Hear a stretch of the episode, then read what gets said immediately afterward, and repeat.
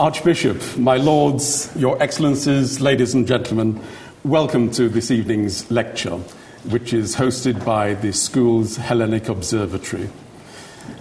Over the years, we've been pleased to welcome many senior political and public figures. We've hosted prime ministers, foreign ministers, finance ministers, and many other leading public figures. Overwhelmingly, they've been from Greece. We have, however, been pleased to host a number of ministers from Cyprus. And of course, the school has been very pleased to call Cyprus's first Nobel Prize winner one of its own. As it were, we have the London School of Economics has nationalised Professor Chris Pissarides, I think.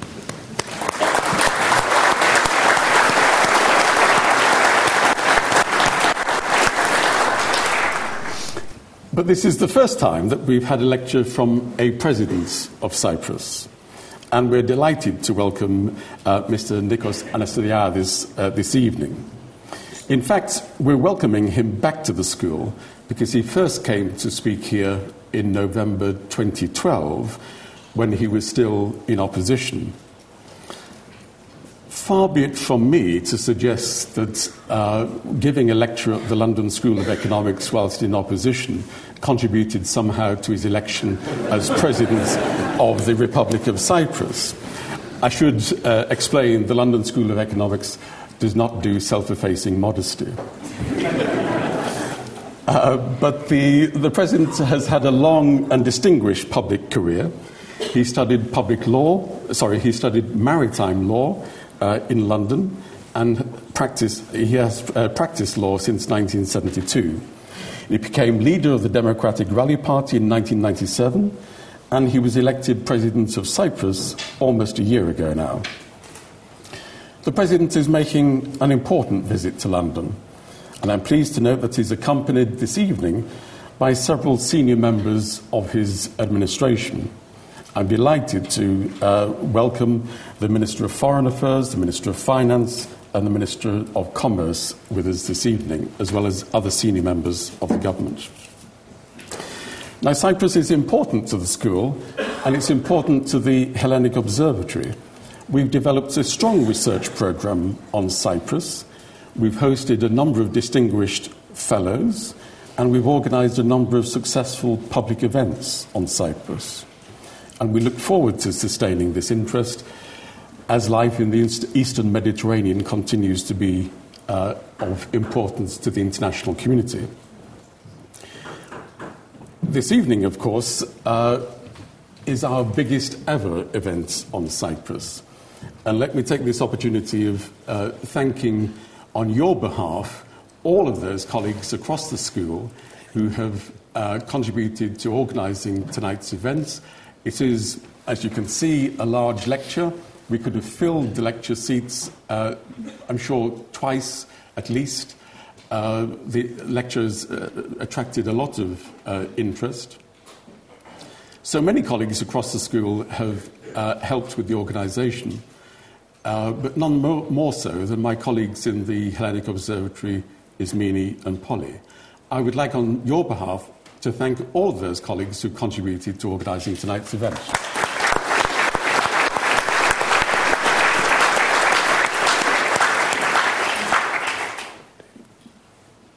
Now, Cyprus is going through an important transition at present, of course. As a small island in a difficult neighbourhood, and perhaps as a former British colony, it has long seemed to have an excess of troubles. The division of the island remains a tragedy. More recently, the euro crisis has hit Cyprus very hard. Beyond these matters, there is now, of course, a new agenda of the hydrocarbon deposits in the shores around the island. We look forward to the President addressing these issues in his talk this evening. And after the lecture, there should be plenty of time for questions and answers. But the issues that the President is going to address this evening are also very important to Britain itself. The President I think, has met our Prime Minister, David Cameron, this week. And I'm very pleased that, as you have seen, just literally 30 seconds ago, we have with us now Britain's Minister for Europe, David Lidington. And before we begin the President's presentation, could I invite David to say a few words of welcome? David Lidington, Minister for Europe.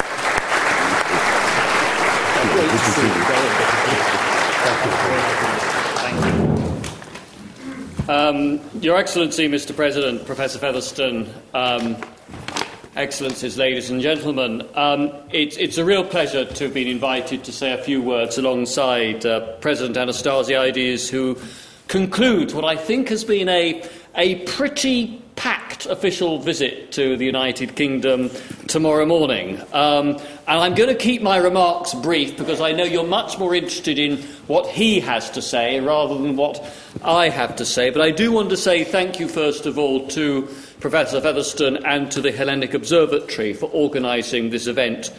And judging by the size of the audience this evening, there is a real awareness here in London of the growing profile of Cyprus on both the European and international stage, and we look forward, Mr. President, to hearing your analysis on this important theme. And the President's visit is a sign of the enduring partnership between our two countries. The United Kingdom and Cyprus are two island countries at opposite ends of the European continent, but we share a history, but also we share values and we share interests. We share, too, the familiarity with our two countries of increasing numbers of our citizens, the thousands of British people who go to Cyprus, some so fall in love with the place that they stay on, and many more visit for holidays. And, of course, we have the tremendous benefit in the United Kingdom of being home to a very large number of people of Cypriot origin. And also this is a place where many more young men and women from Cyprus come to pursue their studies. And Cyprus today has an important part to play in the prosperity and security of the entire Eastern Mediterranean. She is uniquely situated to perform a stabilising role in the region, and we're already cooperating closely on a number of key foreign policy issues important to us both. You don't need to be an expert in strategy to appreciate the significance of Cyprus's potential in what, sadly, looks as if it's going to continue to be a troubled and turbulent part of the world, a stable European democracy in a turbulent region. For example, Cyprus's support for the international community's efforts to destroy Syrian stocks of chemical weapons is just one example of the important role that Cyprus can play in promoting security in its own neighbourhood. And that's the point about sharing responsibility to confront our common challenges. Different countries contributing as and where they can, increasing their ambition as the world becomes more interconnected and more complex. And this is particularly relevant to the discovery of oil and gas finds in the Eastern Mediterranean, finds that have the potential to transform Cyprus and its region. Cooperation on energy exploitation can lead to greater prosperity and security for all, and to greater diversity in energy supplies to the whole of Europe. We certainly hope to work closely with Cyprus, and United Kingdom's businesses have a wealth of experience and expertise to offer in this exciting area. I've already mentioned values based on a shared history. The UK and Cyprus work together too to promote and export those shared values as fellow members of both the European Union and, of course, of the Commonwealth too. And we need to ensure that the European Union, to which we both belong, respects the diversity and the aspirations of each of its member states. And if I may say so, I know from conversations I have enjoyed with President Anastasiades both before and since he came to his present office as head of state, that he is incredibly deeply committed to Cyprus's place as a European country, as a partner in not just European economic cooperation, but in the work of building European civilization. So we're all here because of our interest in Cyprus, and look forward, Mr. President, to your speech and the debate that it will be certain to stimulate. And I welcome your personal support to advancing the relationship not only between Cyprus and the United Kingdom, but between Cyprus and its wider neighbourhood, and to advancing Cyprus's place in the international community. Thank you very much.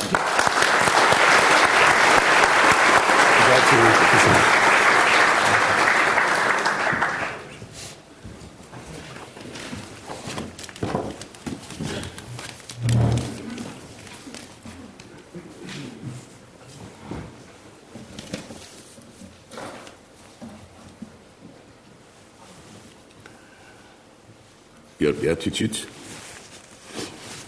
esteemed Provost Kirkbridge, Honourable Minister of Europe, dear David, dear Professor Featherstone, another David, dear Dr. Economidis, where is Spiros? Ladies and gentlemen, dear friends, it is indeed my honour and pleasure to be here today addressing such a distinguished audience in the prestigious academic institution of London School of Economics. I last addressed LSE in November 2012 in my capacity as the President of the Democratic Rally and the candidate for the Presidency of the Republic of Cyprus, and today I stand before you in my capacity as the elected president. Leaving the United Kingdom in late 60s, or early 70s, I was a confident young man who was returning back to Cyprus, full of dreams and ready to follow the advice of the Beatles to literally follow the sun. But little did I know, I guess, as Oscar Wilde once said, I was not young enough to know everything. Well, I am not getting any younger, and I am not fighting time, despite the fact that my hair is a proof that sometimes we can win the battle against time.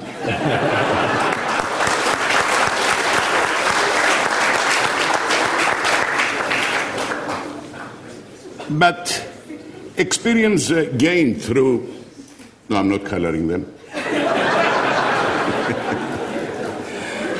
But experience gained through my life as a Cypriot politician has made me wise. Experience gives me the right to speak and to tell the truth about the constant fight of Cyprus to keep the sun shining over Cyprus. I promise to tell all about the role of Cyprus in the international scene, as well as of my vision of the geopolitical role that Cyprus can undertake.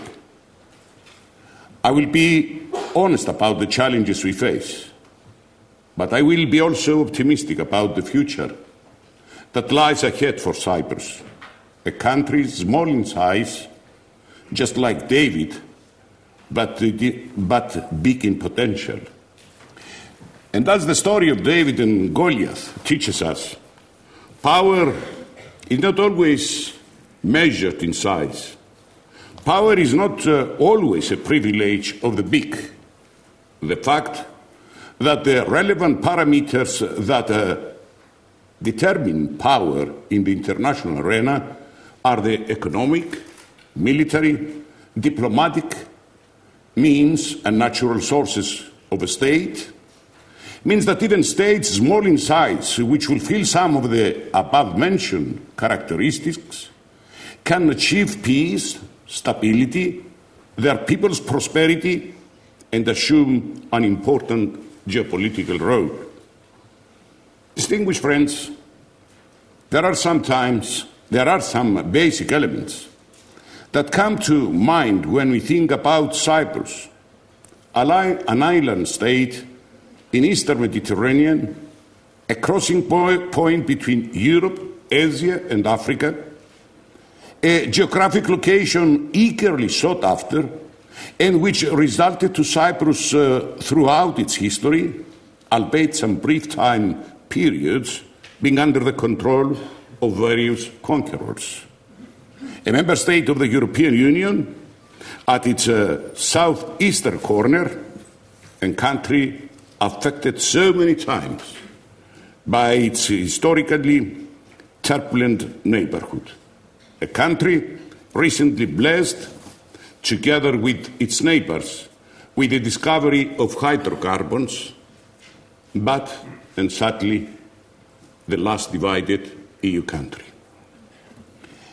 The acknowledgement of these attributes and the variability of some of them make one realize the dynamics linked to the geostrategic location of Cyprus and that the geopolitical role of Cyprus is a dynamic process, the evolution of which depends not only to its geographic location, but mainly on the volatility, on the environment in which it operates. In this regard, the geopolitical role that a country can assume is closely related to its foreign policy orientations and objectives, including the ways and means of implementing them. Hence, it should be of no surprise that one of the main goals of my government for the last 11 months has been the conscious reorientation of the foreign policy of Cyprus based on a comprehensive and extrovert approach that aims at, first and foremost, reaching a solution to the Cyprus problem, which could prove of immense benefit not only to Cypriots but also to regional stability. Second, safeguarding the exploitation of our natural wealth and the consequential eternal and regional economic and political benefits. Third, enhancing our participation in all EU pillars and policies, including becoming an integral part of the European security system and establishing a credible presence and cooperation with the European Union member states. Fourth, actively contributing to building and promoting peace and security in our immediate region of Eastern Mediterranean, while at the same time deepening our bilateral relations with neighboring countries of the region. And fifth, upgrading our bilateral relations with the United Kingdom, United States and Israel without negatively affecting the already deep-rooted relations with other countries so as to create a grid of alliances in support of our foreign policies and economic goals. In order for the above to be implemented, there should be clarity and no deviation from our end objectives so as to firmly establish our credibility as a reliable partner to the international community and all old and new friends alike, both in terms of perceptions and implementations of actions. A most decisive guiding principle of this policy, which is in essence marks a strategic shift in our foreign policy dogma, is our decision to initiate procedures to join NATO's Partnership for Peace program, the PFP. Bear in mind that we are the only EU member state which is not in the PFP. I consider this to be an anomaly, which finally has to be rectified. Moreover, our membership in PFP will be a positive development for the shared strategic security interests and the further development of the EU-NATO relations, while our integration to the Euro-Atlantic security landscape will mean that Cyprus will have an enhanced security role to the benefit of the region as a whole. Cyprus will be able to contribute with particular added value to the common foreign and security policy of the EU and NATO by seizing the prospects given by its geographic position and the geopolitical role it can carry out. We consider our contribution to effectively tackling the asymmetric threats of terrorism, illegal immigration, human drug and arms trafficking, as well as diffusing humanitarian suffering resulting from political turmoil, to be an imperative responsibility of our foreign policy.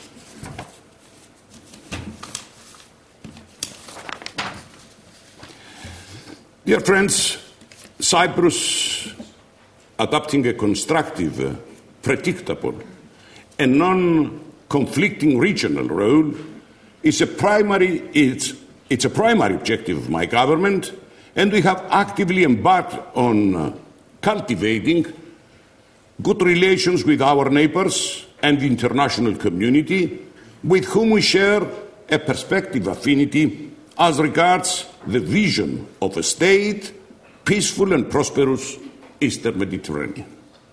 The positive and stabilising role that Cyprus can assume in the Eastern Mediterranean, especially in the areas of combating terrorism, fighting the proliferation of weapons of mass destruction, and providing humanitarian assistance, has in the past few months received extensive recognition. And we have proven that we can assume the role of being an interconnecting bridge between Europe, North Africa, the Near and Middle East, as well as a country that gives true credence to being a safe haven. This is most evident by our decision to provide refuge and humanitarian assistance from a crisis spillover, as well as a support base for the Organization for the Prohibition of Chemical Weapons and the UN Joint Mission.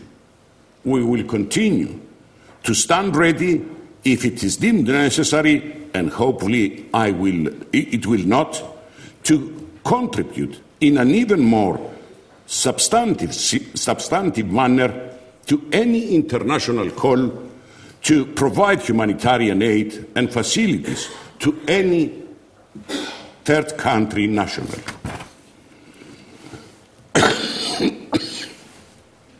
Distinguished friends, a recent most encouraging development in our area is taking place in the field of energy cooperation. The very promising potential of hydrocarbon exploration in the Levantine Basin requires that all countries in the region work closely together, bilaterally and regionally.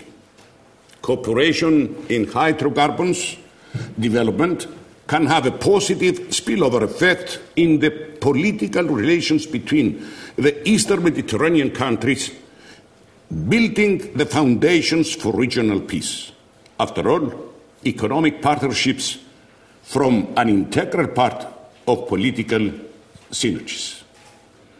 This is all the more applicable in a region where stability has proven to be an expensive commodity, as evident by acts of state violence or acts which call into question sovereign rights enjoyed by states, sponsoring and harboring of secessionist or terrorist movements, religious fundamentalism manifested through terrorist attacks, forcible displacement of millions of people, hunger and distress which identify immigration flows, create demographic changes, and exert huge economic and social pressures to all those countries affected.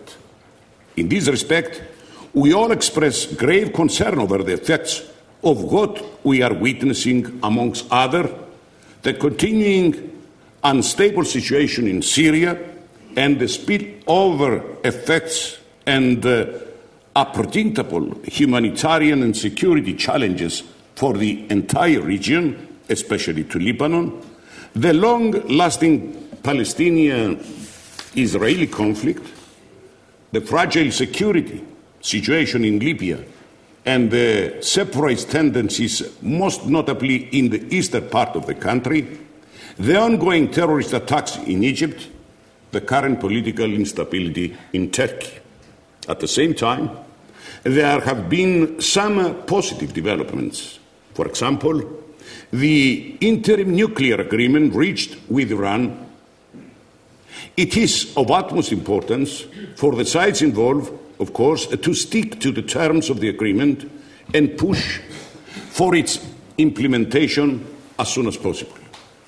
Further, we greatly welcome the recent historic developments related to the $1.2 billion gas deal between Israel and Palestine and the potential decision to build a pipeline to transfer gas from Israel to Jordan. Although these agreements on their own are far from enough in bringing peace, they will help in contributing to growth, normalizing relations between the countries involved, and positively assist to efforts toward regional energy security issues. After all, energy can and should not be a source of conflict, but a catalyst for conflict resolution and regional integration. In the countries of the Eastern Mediterranean, cooperate in the hydrocarbon sectors. They will create common interests which will be best protected through bilateral and regional mechanisms.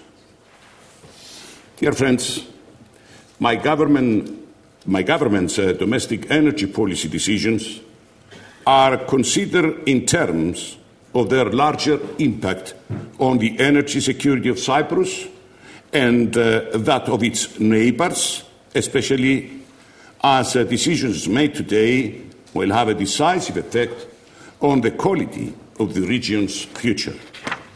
In energy policy formulation, we seek to explore synergies, optimize resource development, create opportunities, and remove challenges, if any, for potential investors through interstate, bilateral, and regional cooperation. At the bilateral level, Cyprus is pursuing the conclusion of agreements with similar terms with all the coastal states with which it shares sea boundaries. The exclusive economic zone delimitation agreements Cyprus has concluded with Egypt, Israel, and Lebanon have established not only the sea boundaries between Cyprus and its three neighboring states, but also the boundaries between the EU and the Middle East. These agreements also provide legal security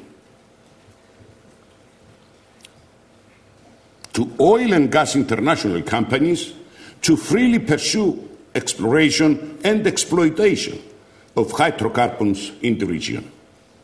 On the regional level, we aspire to bring interested stakeholders closer together through seeking opportunities not only for maritime boundary agreements and the joint development of potentially common hydrocarbons, but also for shared cooperation on other issues of mutual interests such as economy and trade. In addition, we have taken the initiative for the construction of onshore LNG terminal in order to realize the significant potential of becoming Eastern Mediterranean's energy hub. The transportation and liquefaction of gas produced by neighboring countries in the LNG terminal of Cyprus would allow neighboring countries to securely export gas for the EU and ASEAN markets. It will also help overcome commercial challenges for upstream field developments and attract oil and international gas companies to the region. From a political perspective, the Cypriot LNG terminal can be a hub for regional cooperation and a vehicle for regional dialogue between the countries of the Eastern Mediterranean, and at the same time serve as a direct link of the region with the EU. In this process, there are no zero-sum games. The question should not be whether to embark on this joint project, but when. And the time is now. The main guiding principle is that the mutual benefit is of much higher importance and collectively more rewarding compared to any singular benefit. To this end, we would welcome the prospect of all our neighbours sharing this vision. We also strongly hold that not only for our immediate neighbours, but most certainly for our partners in the European Union, the presence of hydrocarbon resources in the Eastern Mediterranean will contribute towards greater energy security for Europe, which is increasingly short of sources of energy. Further, the identity and means of Cyprus, including its extensive strategic know-how of the region, in conjunction with the fact that we boast not to be burdened by hidden agendas, as we have been enjoying very good relations with all countries in the region, and we have not been an involved part in the challenges that still separate some of our neighbours, offer the potential to our EU partners to use Cyprus as a facilitator, linking them to our partners in our region, immediate neighbourhood or region, and possibly beyond, in advancing towards greater energy security and broader economic security and stability. Ladies and gentlemen, distinguished friends, when talking about the importance of achieving peace and stability in our immediate neighbourhood and the means through which it can be achieved, I could not ignore to stress the significance and the consequential multiple benefits that the solution of the long-lasting Cyprus problem and the normalization of our relations with Turkey would bring. First and foremost, a viable and lasting solution would be to the best interest of the people of Cyprus, Greek and Turkish Cypriots, and they are longing to live in a normal and prosperous European country. At the same time, while one might argue that the normalization of our relations with Turkey, including full respect to our efforts to exercise our sovereign rights to explore and potentially exploit resources in our exclusive economic zone, and the Cyprus solution on their own, would not be enough in the transformation of the region and in reaching durable solution to long-standing complex problems. I remain convinced that these developments will undoubtedly have a very important collateral influence on achieving and maintaining a much-needed environment of stability and peace in the region. In parallel, a reunited Cyprus, fully respecting the fundamental freedoms and human rights of all its citizens, will also prove a great value of the development of the EU-Turkey relations, including its security dimension. And despite our different geostrategic aspirations, the combination of the above-mentioned benefits would help both countries fulfill their geographical destiny and geopolitical role to the mutual benefit for the people of Cyprus, our neighborhood, the EU, and evidently the international community. On our own part, I want to assure you that we are determined to rise the challenge of our historic responsibility and to our utmost with the aim of providing a more stable, more prosperous, and more reconciliatory future in the region in which Cyprus is an inexplicable part of, so that our legacy is remembered for all the right reasons. Dear friends, some have argued that the economic challenges that Cyprus is currently facing can be set back to the path for growth and peace and the geopolitical role we aspire to undertake. However, let us not forget that during our recent history and following the Turkish invasion of 1974, Cypriots had to fight and struggle for survival, even under more adverse circumstances, and have become known for being resilient and easily adaptable, or should I say, adjustable, to dire conditions, emerging even stronger than before. Henceforth, the Cypriot society has been at an inflection point in its contemporary history, as it bears witness to a paradigm shift that calls for readjustment and evolution. And we are proud to say that have risen to these challenges, and we are determined to thoroughly follow through the relevant recovery program. Reforming our economy provides us with an opportunity to seek development through sustainable means. With this opportunity, allow me to publicly express my gratitude for the swift assistance and sharing of best practices provided by the United Kingdom in the banking system and in restructuring the public sector, which has proven indispensable and is much appreciated. We look forward in furthering cooperation with British competent authorities with the aim of further increasing the productivity and competitiveness of our economy. And of course, I could not ignore the very historic agreement we have signed yesterday, which allows the owners of property within the base area, the British base area, to development. We're talking about 200 square kilometers.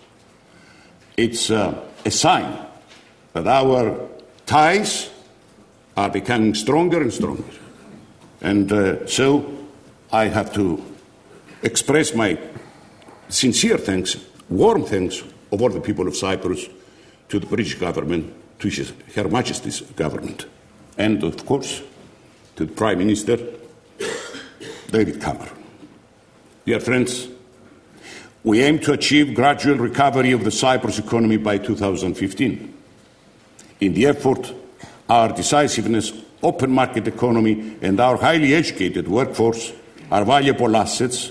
Our Cyprus retains unique clusters of expertise and service capability to support key growth sectors such as shipping, differentiated tourism investments and energy, including, as I have already mentioned, the development of significant natural gas deposits in Cyprus' exclusive economic zone. I also draw inspiration from what Winston Churchill once said, The pessimists sees difficulty in every opportunity, whereas the optimists sees the opportunity in every difficulty. Cypriots choose to be optimists. Cypriots were able to grasp the opportunity presented to them in the maritime zones of Cyprus and in the seas of our neighboring countries. We recognize the difficulties in this opportunity, but we also acknowledge that this is the opportunity for peace, stability and prosperity. This is time to turn the crisis into an opportunity. Distinguished friends, I will not pledge for riches, but I promise that Cypriots will fight for peace and prosperity.